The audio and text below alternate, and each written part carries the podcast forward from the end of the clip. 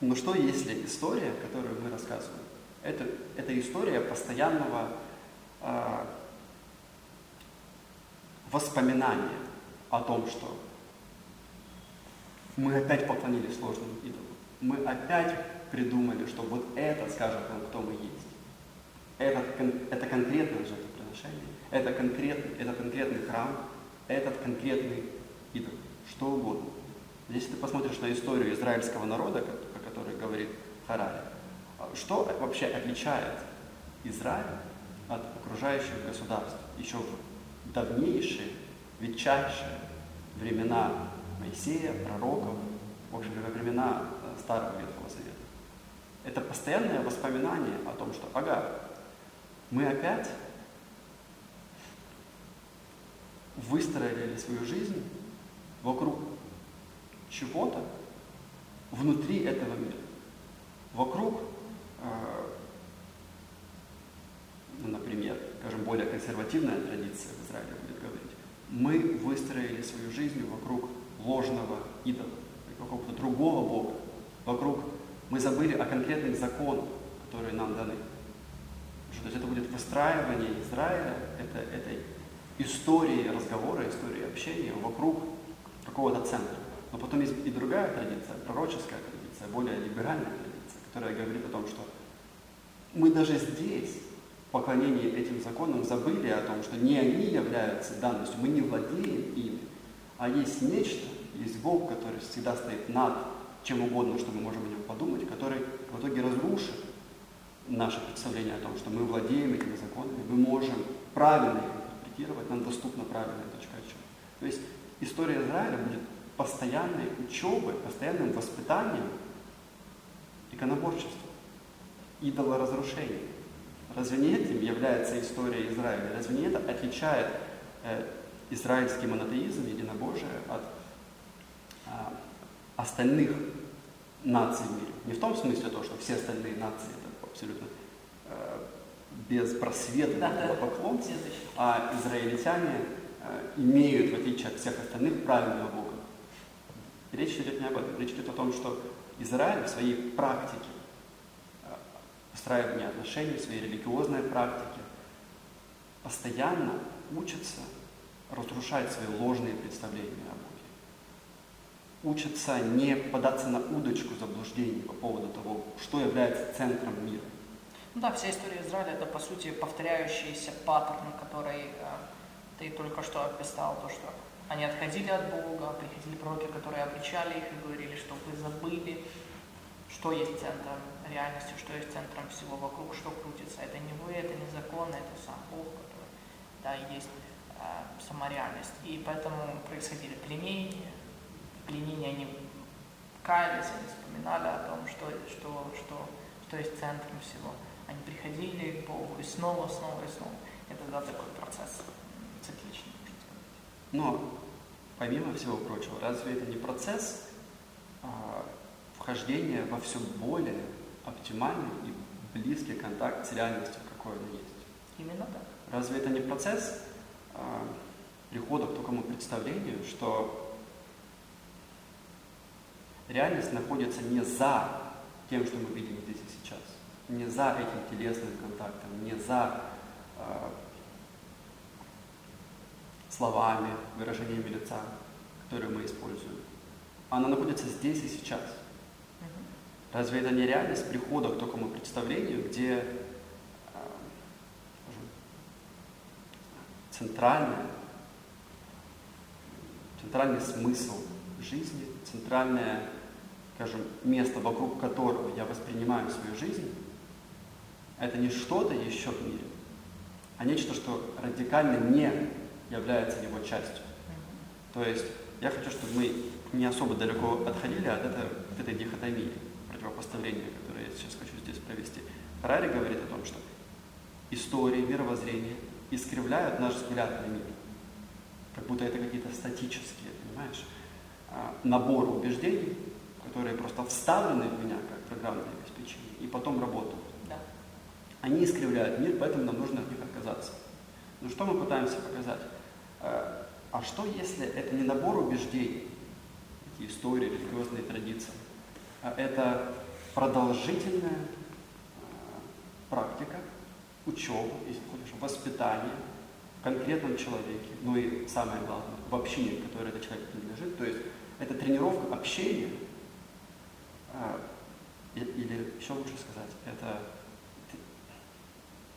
воспитание речи, исторической речи, конкретной речи между людьми, перестать а, попадаться на удочку ложных историй, ложных идолов. Что если, в принципе, в той или иной мере все религиозные традиции как раз и пытаются разрушить, стать, скажем, экологией практик, которые разрушают наше а, как бы, естественное стремление создать из своего или своим мышлением идолов.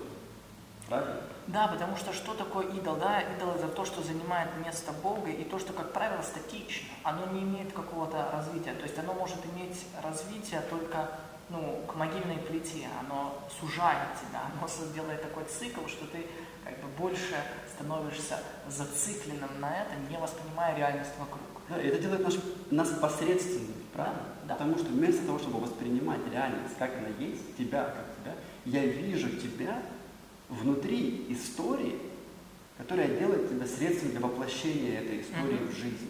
То есть это может быть история моего эго. Вот я могу использовать тебя, чтобы продвинуться в обществе.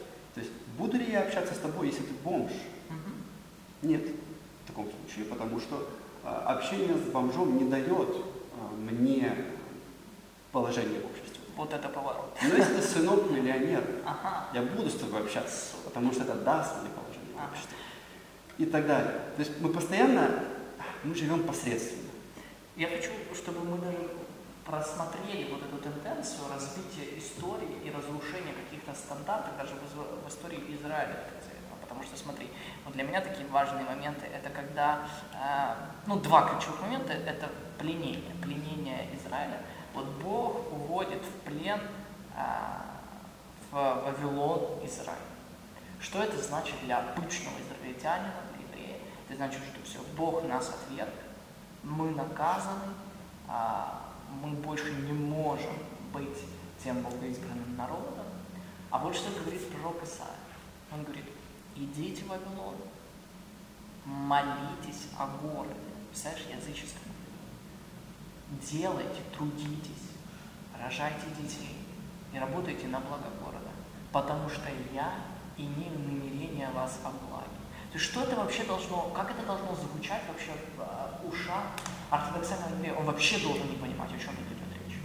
В смысле? Языческий город. Представляешь, какой Вавилон? Это же там стены были кровью этих помазанных. Тебе не кажется, что Харари просто э, выкинул эту часть истории, такую разрушительную, освобождающую, пророческую часть иудейской истории из, своего, из своих представлений о израильском народе? Потому что что, по сути, в таком случае говорят израильские пророки? О том, что вы думаете, что вы знаете, что да. под вашим контролем все, и у вас есть правильный Бог, который вам принадлежит. Если вы живете своей нацией, если вы сами управляете собой да. и поклоняетесь этому Богу. Да. Но вы понятия не имеете, что вообще происходит. Бог правильно сделал, mm-hmm. что избавил вас от этой нации и послал вас в рабство, потому что, возможно, теперь вы очнетесь и поймете то, что он никогда не был вашей собственностью. Да. Бога нельзя усвоить, освоить. Он не является еще одним объектом внутри Вселенной. Да, Бог это не карманный идол, не карманный Бог, который делает только то, что я хочу. И молитва это просто, знаешь, палочка-выручалочка, средство получить то, чего я желаю. И, да, и видишь, Харари рассматривает истории так, как будто все истории только и могут быть такими посредственностями, которые лишают мир реальности из-за того, что они искажают этот мир в соответствии с целями этой группы. В то время как на самом деле Бог, это же ведь э, тот, кто, кто есть сама реальность, и кто, это история, которая не статична, постоянно развивается. И вот еще один пример, да, э, когда э, Вавилонское пленение, ну вообще там интересная история с Новоходоносцем, потому что в конце концов этот безумный царь, который хотел быть в центре вселенной, называл себя Богом, претерпевая там период безумства, когда он теряет разум, и в конце концов он приходит к Богу и признает, что Божье величие. Но вот еще интересная история тоже, которая никак не помещается в сознание ортодоксального еврея. Это приходит Кир, который э, захватывает вавилонское пленение, да, Мидо-Персы. И Бог его тоже через пророка, если я не ошибаюсь, Иеремию или Исаию, называет слугой Божьим, император языческой империи, который как бы создает, кажется, свое царство, называется буквально помазанником, что для еврея равно Мессии. И для, для еврея это непонятно, а как это, о чем ты говоришь, ты безумствуешь. И только потом становится понятно, что когда Кир приходит к власти, он говорит, вы хотите построить храм, вы хотите вернуться на землю, возвращайтесь, пожалуйста, я дам вам все необходимое. То есть, для, понимаешь, для еврея, который привык смотреть на Тору, как на свод законов, а не на историю, которая рассказана, это вообще непонятно. Именно поэтому фарисеи не принимали Иисуса, потому что Он приходил и рассказывал историю. Он был частью истории, Он творил историю. Они хотели, чтобы был свод законов. Хотя они не замечали, что даже Моисей в Торе сказал, после меня придет пророк из вашего народа. Его слушайте, он будет больше меня.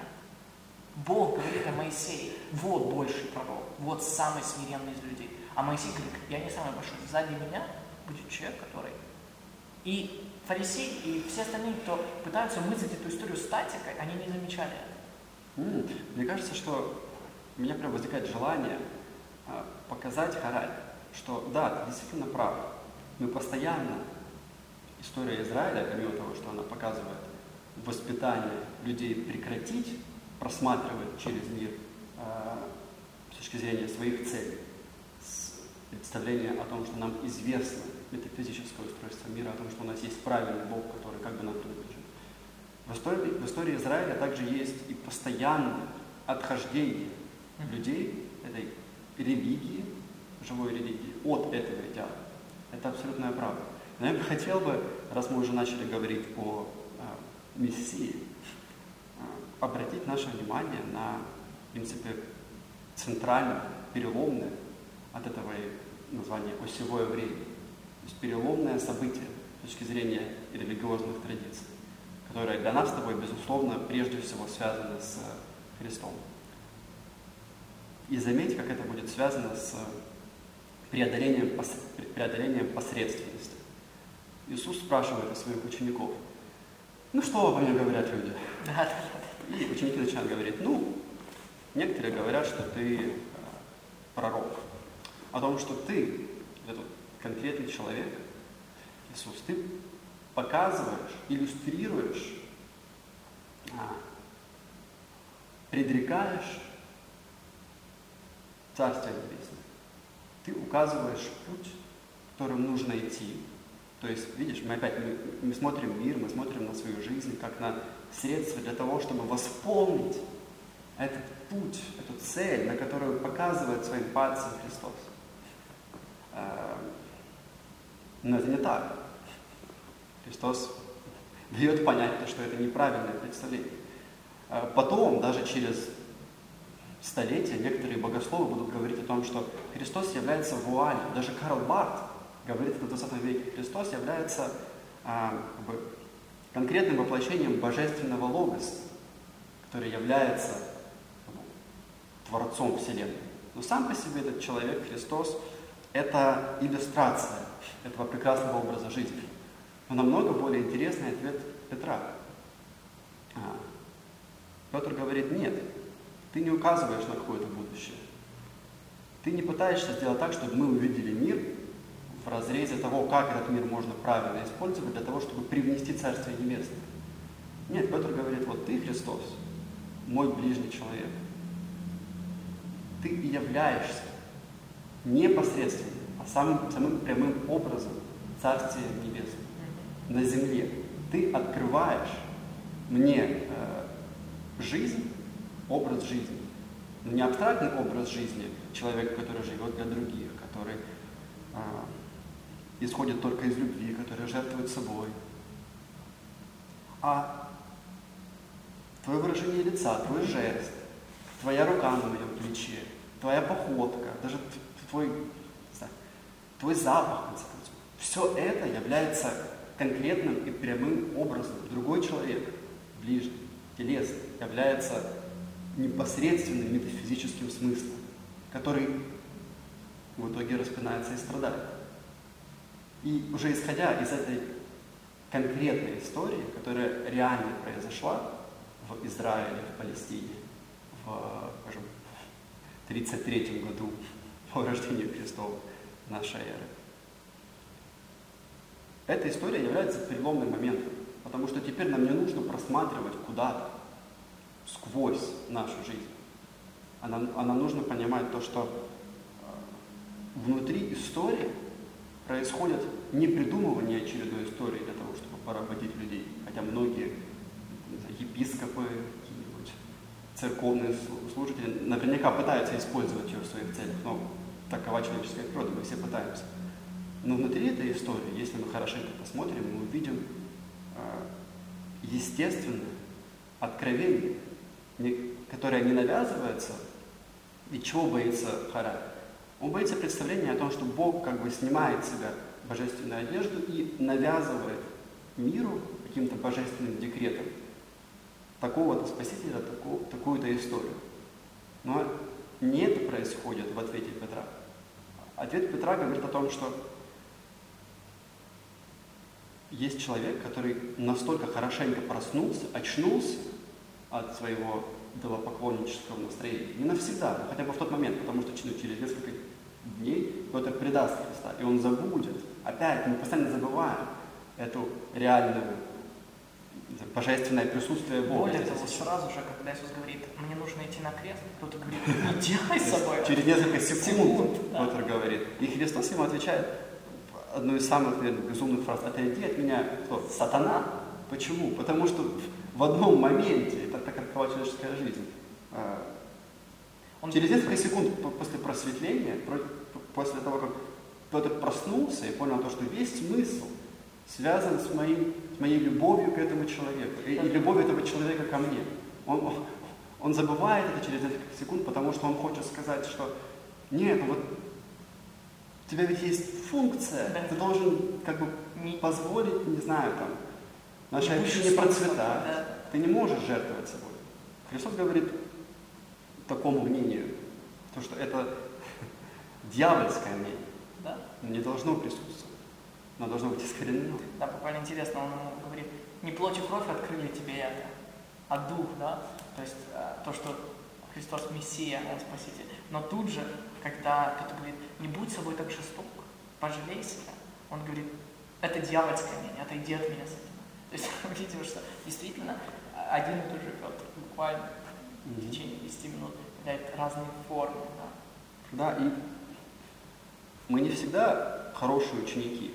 Но теоретически эта история, которая разыгрывается в конкретной истории государств, израильской нации, средневековой Европы и до сих пор, христианская история, она должна учить нас перестать навязывать свою волю миру. Mm-hmm. Да, потому что о чем говорит представление, считающее что Бог не является еще одним а, фрагментом этого мира, потому что Он является источником преобразования этого мира, источником творения этого мира, конкретным принципом творения. Эта история учит нас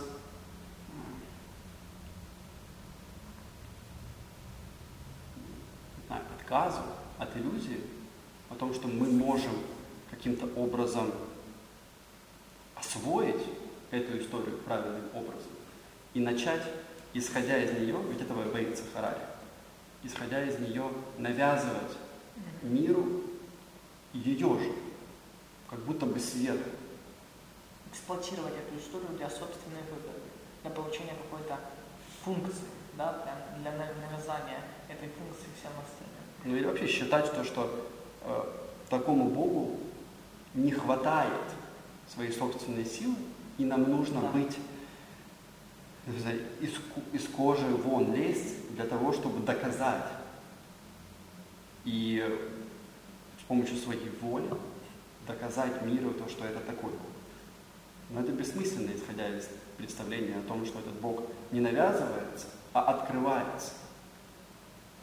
тогда, когда человек готов слышать, тогда, когда человек готов э, перестать да, дублировать свои мысли, а просто оказаться в тишине, оказаться в спокойном состоянии, оказаться лицом к лицу к чему-то, что превосходит э, его способности освоить что-то и завладеть чем-то. Да, кажется, Харари забывает об отношенческом аспекте, забывает о вот этой, о взаимоотношениях. Да? Может быть, его вот этот технарский ум, он, э, который он так воспевал четыре пятых своей книги, о том, что э, он думает, что Бог это тоже, знаешь, это просто какой-то вот набор алгоритмов, который должен как-то навязать свой алгоритм тебе, и он как бы пытается избавиться от этой всякой ноши, избежать, в то время как э, Бог открывается через отношения, через живые, живое слово, которое ты слышишь, которое э, меняет тебя естественно, а не противоестественно. Да. Я думаю, мы обсудили фундаментальные идеи, мысли э, Харари. Может быть, есть у тебя что-то добавить? или Ну, это- если подвести черту, то это его последняя глава о медитации. В принципе, естественно, вся книга к этому идет, потому что все это время он пытался показать, каким образом мы можем бы выйти из этого поезда мыслей, из поезда чувств, которые постоянно воспроизводятся в нашей голове, и посмотреть на них со стороны, чтобы понять то, что они являются пустышкой, за ними не стоит что-то реальное. Они являются реакцией на окружающий мир. То есть если я вижу какой-то при- приятный твит Дональда Трампа, на самом деле моя э, такая телесная реакция связана не с событием э, Трампа в своей уборной, пишущим какой-то твит, а связана с тем, что мои рецепторы так-то и так-то отреагировали на этот твит, с тем, что моя э, идеология, мое мировоззрение таким образом интерпретировала этот твит как атаку на мою сущность, на то, на то, что мне дорого на самом деле. Харари говорит о том, что впервые, когда он начал медитировать, он понял, что, скажем, предположим, 10 тысяч раз до этого я чувствовал гнев. Но я никогда не концентрировал внимание на том, почему я чувствую гнев, на том, каково это мне чувствовать гнев. Я всегда концентрировал внимание на объекте, который вызывал во мне такую реакцию. Поэтому я постоянно был внутри этих отношений э, реакции, отношений не, не обладания собой с точки зрения того, как мир преподносит мне себя. Но с помощью медитации, говорит Харари, я научился видеть в этом гневе то, чем он является на самом деле. Мою реакцию, которая может быть другой. Потому что если есть такая точка отчета, из которой я могу просто посмотреть на этот гнев, на свои чувства, то значит есть возможность понять то, что они не являются абсолютными. То, что есть определенная точка отчета, которой я могу принадлежать, это точка спокойствия, место силы, из которой этот гнев является просто скажем, процессом, контентом моего мышления, а не является руководящим субъектом, который определяет то, как я вижу мир, определяет, э, скажем, объект моего гнева как врага и выстраивает мир так, как средство, как ресурс, который я могу использовать, который я могу манипулировать для того, чтобы сделать этому врагу плохо, больно, избавить мир от этого врага. Таким образом, Харари говорит о том, что нам нужно постоянно пытаться прорываться из тюрьмы наших чувств, наших идей, наших историй, наших представлений, наших идолов, опять же, с помощью прозрения, с помощью э, техники, техника, о которой говорит Харари, это, конечно, випассана. Это медитация инсайта, где мы пытаемся разрушить, скажем, да, think outside of the box. Мы пытаемся прекратить мыслить внутри этих рамок и пытаемся сменить обрамление, сменить фреймворк, рамку того, как мы воспринимаем мир, посмотреть на мир из другой точки отчета. Да, он хочет дать определенную технику, которая позволит, как он говорит, digging both sides, да, копать с двух сторон, копать со стороны науки, да, и со стороны сознания.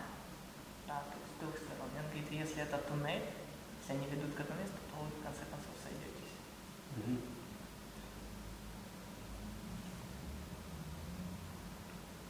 Но для того, чтобы даже иметь технику, о которой говорит Харари, нам нужно иметь и что-то другое, кроме этого движения вперед. Медитация буквально происходит от слова середина. Ну, с точки зрения изначального корня этимологии. Мы пытаемся проникнуть внутрь, снять в себя все ложные наслоения, все как эмфатуации, э, все... И заметь, что есть здесь и негативный подтекст. Нам нужно снять в себя все отношения, которым мы принадлежим. Рассмотреть их со стороны и выйти из этой чистой точки отчета, которая не запачкана никакими конкретными содержаниями. Но для того, чтобы двигаться внутрь, разве нам не нужно иметь какое-то оправдание этого движения?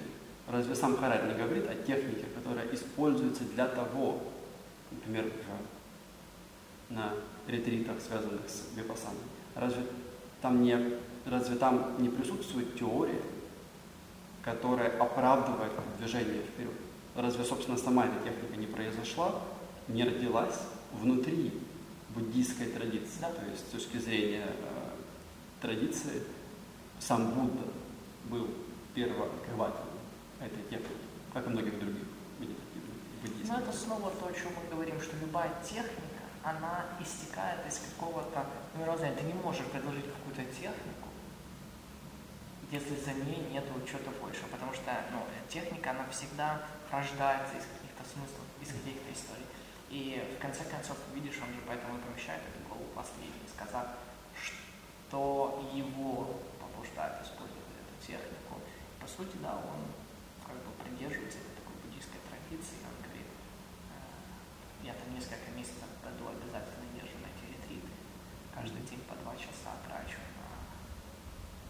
на молчание. и слава Богу. Он говорит, иначе бы я не написал говорит, этих книг.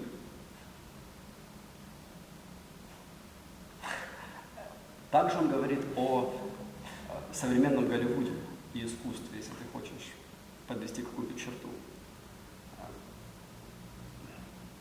Скажем, в чем еще одна опасность?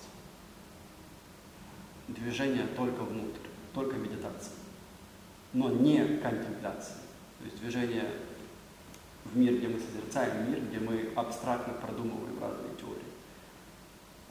Если у нас не будет, скажем, уютного дома, уютной культуры, уютных представлений, то нам и не будет над чем медитировать, нам не, нечего будет разрушать.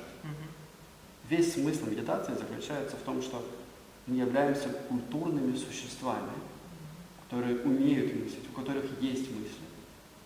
И исходя из этих мыслей, у нас есть время, возможность, у нас есть безопасность для того, чтобы пересмотреть свои убеждения.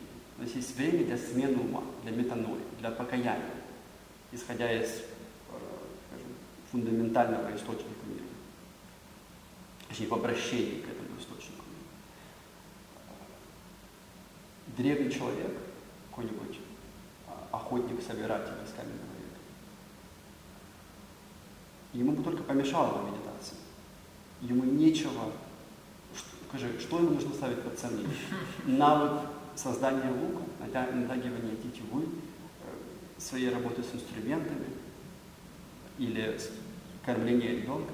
У него, а, нет для этого времени, б, ты не можешь, исходя из своей головы, придумать что-то лучшее, чем то, что веками делали твои. Твое дело просто создать культуру, создать э, безопасную, безопасное пространство, защищающее нас от природы, от смерти. И только потом, опять же, в эпоху осевого времени, люди смогли э, воспринимать культуру, то есть процессы своего мышления, в том числе, как нечто, что нужно ставить под сомнение, как нечто, что не соответствует, скажем, высшему порядку вещей, обычно понимаем, понимаем как небо. Да? И с точки зрения Конфуция, с точки зрения иудейской, особенно христианской традиции, с точки зрения ислама, с точки зрения э, буддийской традиции, это будет чем-то вроде пустоты, чем-то, что не, опять же, не является приходящим материальным порядком, который находится, который можно пощупать, который можно на себе испытать. Эта медитация, ну, мне она похожа с каким-то таким, понимаешь, вот эта техника инсайтов, чисто с просвещением, где ты источник, а, тебе нужно углубиться внутрь для того, чтобы понять истину, найти истину и освободиться от тех фреймов, а, мировоззренческих концептов, которые у тебя есть, да, think out of the box, посмотреть по-другому, но за счет чего это происходит, если отсутствует больше истории, и чем это отличается от просвещенцев, которые считали, что можно а, брать знания в энциклопедию, и где мой разум, человеческий разум, является мерой всех вещей. Ну, это отражается в его книге. Ну, опять же, здесь есть связь, потому что Харари, скажем, пытается балансировать между представлением о том, что рациональности, просто разума недостаточно, потому что мы постоянно а, мы, мы влюбляемся в то, что мы придумали. Мы постоянно придумываем какую-то теорию, какую-то идеологию, и потом мы вовлечены в ее успех. Потом мы хотим, чтобы она оказалась правдивой, мы хотим даже искривить, опять же, окружающий мир, реальность для соответствия своей теории, потому что мы любим то, что мы создали. Такова э, сущность творцов. Люди как творцы, как э, кто-то, кто создан по образу изначального Творца. Нам присуща эта любовь к тому, что мы создали. Соответственно, Харари, с одной стороны, говорит, э, да, нам нужно идти внутрь, но потом он говорит, только для того, чтобы понять, избавиться от иллюзии, что мы находимся в центре. Понять, что, что все наши представления о мире являются вторичными. И то, что нам нужно делать, это просто-напросто их разрушать, ставить под самим, самим. То есть заниматься критикой. И он приводит такой пример. С точки зрения недоверия к своему «я». Голливудские фильмы. Если мы посмотрим на злодеев будь то лорд Волан-де-Морт, Саурон, кто угодно, доктор Зло, все они будут неприятными или орки, мерзкими личностями, какими-то пакостными, гадкими, противными. И он говорит, но если мы посмотрим на христианское искусство, то мы увидим, что дьявол очень часто изображается там как вполне себе приятная персона как нечто, что может завлекать. Потому что как мы можем объяснить, э, говорит Харари, я никогда не понимал, как вообще в вселенной Гарри Поттера могут найтись люди, которые хотят служить Волан-де-Морту. Ведь он явно противный, он явно не ценит своих ближних. Зачем вообще это делать? Он говорит о том, что проблема э, этого исхода из себя, как человек, который знает, где зло и где добро, заключается в том, что когда мы смотрим на себя в зеркале, мы всегда видим добро. Мы, нам всегда кажется то, что эта точка отчета, ну, в конечном итоге является правильной. Она нам близка, в конце концов, намного ближе. Но в христианском искусстве, говорит Харари, мы имеем это очень такое скрупулезное, что ли, представление о том, что все не так просто очень часто как раз то, что мы найдем в зеркале, и будет э, отражением зла. Потому что нам недоступна какая-то истина сама по себе, которой мы владеем. Мы всегда можем быть и на стороне зла, как и на стороне добра. Но в конечном итоге непонятно. Они смываются между собой, и нам нужно быть внимательными. Нам нужно быть внимательными, потому что очень часто то, что является или кажется правильным таким, чему стоит служить, на самом деле отказывается очередной иллюзией, очередным заблуждением. И мне кажется, что сам Харари стал заложником такого чрезвычайно прощающего представления по поводу того, что является злом. История, религия, а, это критика, которая связана с историей и с религией, для Харари являются злодеем в его истории, в его нарративе.